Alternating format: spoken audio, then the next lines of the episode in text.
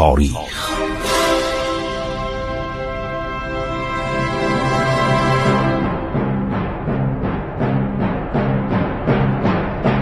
کاری از گروه جوان و اندیشه رادیو جوان.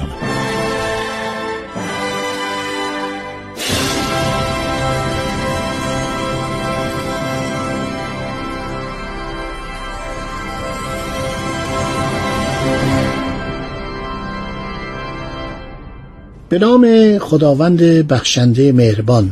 شنوندگان عزیز من خسرو معتزد هستم. به شما سلام و درود میفرستم. ادامه می‌دهیم وقایع قرن هفتم میلادی و چگونگی اسلام آوردن مردم ایران.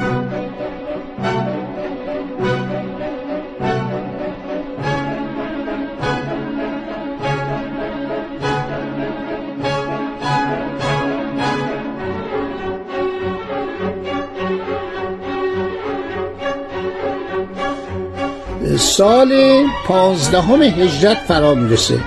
خلیفه دوم به سعد ابن ابی وقاص فرمانده کل قوا دستور میده چون کار فتح عراق و جنگ ایرانیان تا حدی فیصله یافته جهت استراحت به شام برگردد و در کوفه تا دستور ثانوی اقامت جوید. گفته برو شام تو کوفه هم استراحت کن که داری میری طرف شام جنگ رها کن. سعد ابن عبی وقاص طبق این فرمان رفتار می‌کنه. ولی چندی از اقامتش در کوفه نمیگذرد که به او نوشت به سعد ابن عبی وقاص که کار اسلام بر اثر فتوحات عراق و ضعف دشمن قوی عرب یعنی دولت ساسانی بالا گرفته. اگر ایرانیان بدون هیچ گونه اقدام و لشکرکشی جهت بازگرفتن متصرفات از دست رفته خود در مدائن فارغ البال نشستهاند بر مسلمانان نشاید که وقت گرانبها را بیهوده تلف کنند و لشکریان را به تنبلی و تناسایی خودهند بس بهتران است به سوی عراق بازگردی و کار یزگل را در مدائن یکسره کنید. داخلی بوده مشکل. شما ببینید در سال چارده هجری عرض شود که جنگ قادسیه تمام میشه. از سال چارده تا سال پانزده هجری دست رو دست گذاشتن. یعنی کاری نمی‌کنن. یعنی این دولت ساسانی ارتش ساسانی فرماندهان سپاهیان دست رو دست گذاشتن هیچ کاری نمی‌کنن. ماها میگذره. بنابراین اینها به این فکر میفتن و میاد و به حملات خودش ادامه میده. متا اسلام یک ایدئولوژی داشت. یعنی ایدئولوژی و فرمان اسلام طبقات مردم ایران رو جلب می‌کرد.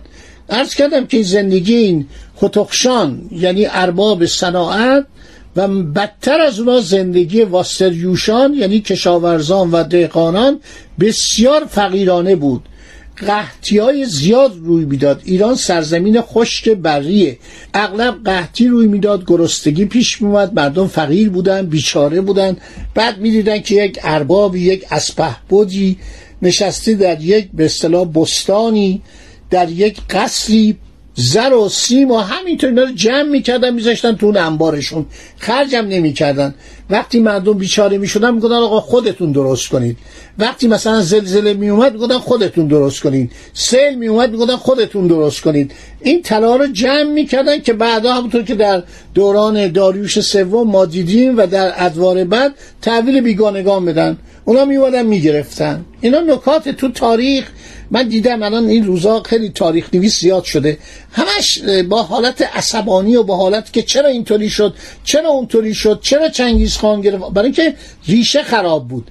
برای اینکه داخل مملکت خراب بود. الان ماها گذشته از جنگ قادسیه هیچ خبری نیست.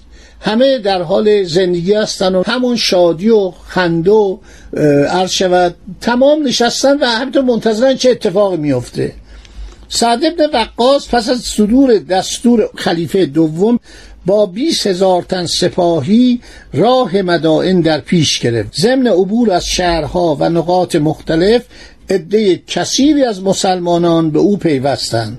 وقتی در مقابل مدائن رسید لشکریان مسلمانان بالغ به شست هزار نفر بودند.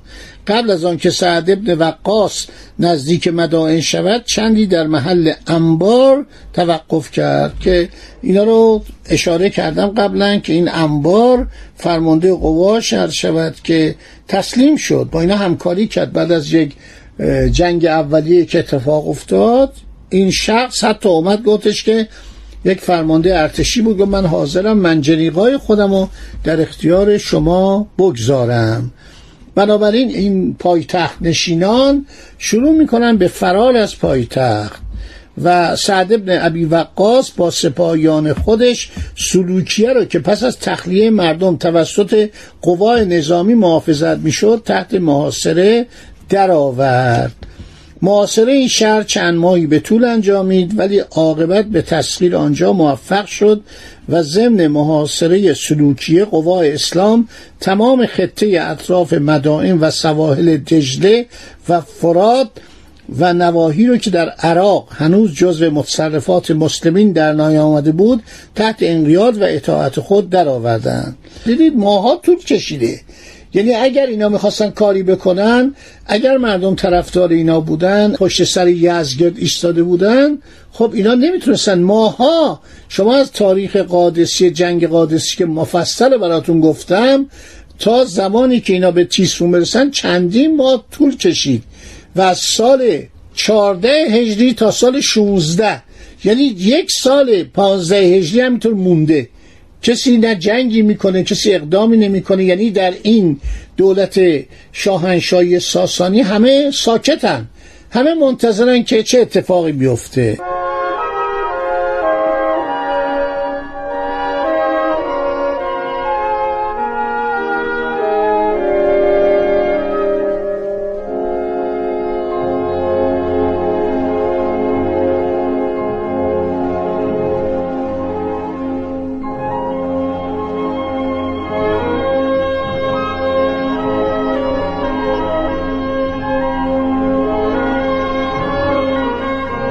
در آن میان یزگرد و همراهان او فرصتی یافتند و قسمتی از نفایس سلطنتی و جواهرات قیمتی را که البته باید گفت جواهر چون جواهر خودش جمع جوهره. با خود از شهر بیرون بردند به طرف حلوان رفتند. و با فرار این جماعت گرفتن تیسفون کار مشکلی نبود. اعراب می‌زنن به رود دجله. مسلمانان عرض کردم دیگه نمیشه گفت اعراب چون جماعت کثیری از ایرانیان به اینا پیوسته بودند و میرن و وارد شهر میشن وصف مدائن و فرش بهارستان و اشیاء قیمتی و حالت بخت و حیرت مسلمانان از دیدن آن همه قرائب و عجائب و میزان قیمت اجناس و اشیاء گرانبهای آن شهر را مورخین کاملا نوشتهاند. خاندمیر صاحب حبیب السیر و محمد ابن جلیل تبری مطالب مفصلی نوشتند. اینو از قول معلف حبیب السیر براتون نقل می‌کنم. چون سعد از فرار یزجرد وقوف یافت به دل جمع و خاطر مطمئن به مدائن در آمده نظر بر آن قصور منقش و ایوانهای دلکش رفی انداخت و آن اموال و اجناس بی حد و قیاس دیده زبان به حمد خداوند گشود. بعد ضبط غنائم داده در عهده عمر ابن مقرن. بعد گفته این کار رو بکن. آن مقدار اشیاء نفیس و اقمشه شریفه و ظروف و اوانی نقره و طلا و فرش و بساطهای گرانبها به دست آمد که وصف آن به امداد قلم تیسر پذیر نیست. یعنی نمیشه با اینو نوشت. اینقدر زیاد بوده.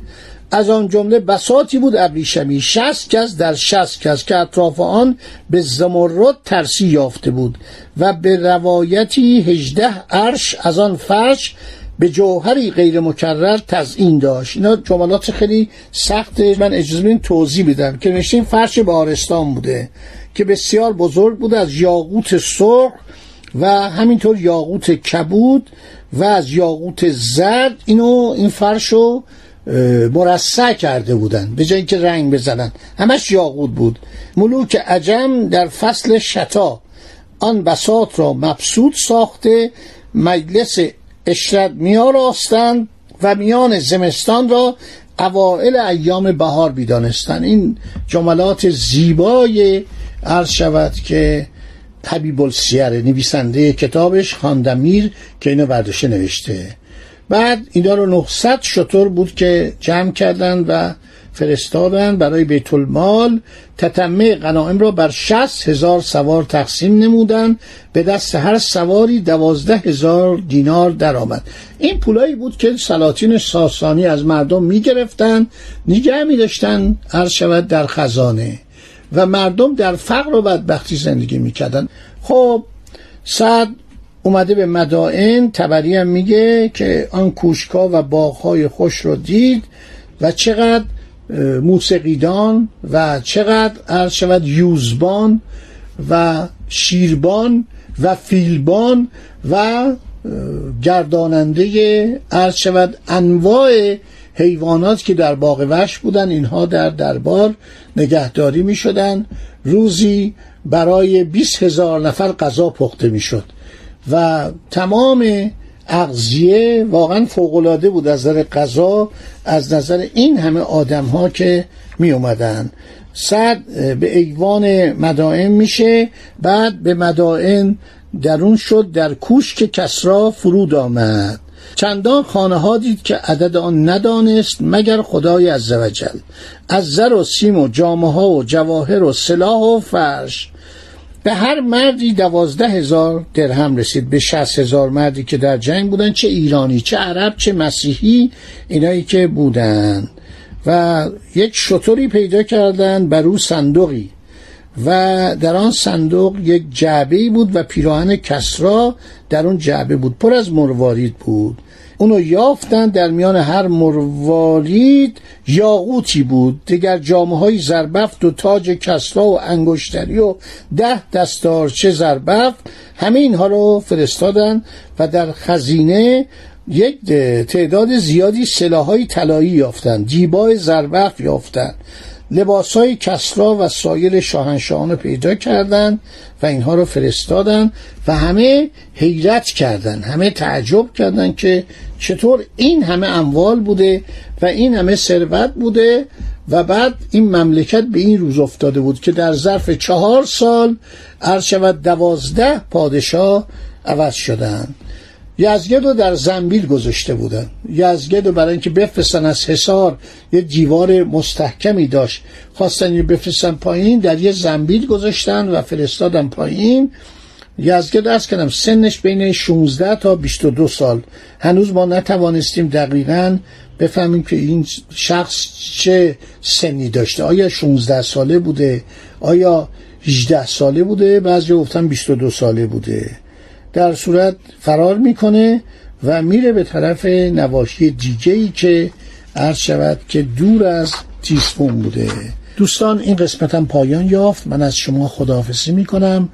در اشتیاق این هستم که انشالله هر چه زودتر در برنامه مفصلتری با هم ملاقات کنیم. راه درازی جلوی چشم ماست. ما با تاریخ ایران رو بجیم از این مرحله رد میشیم و می‌رسیم به مراحل بسیار شگفتانگیز تاریخ ایران.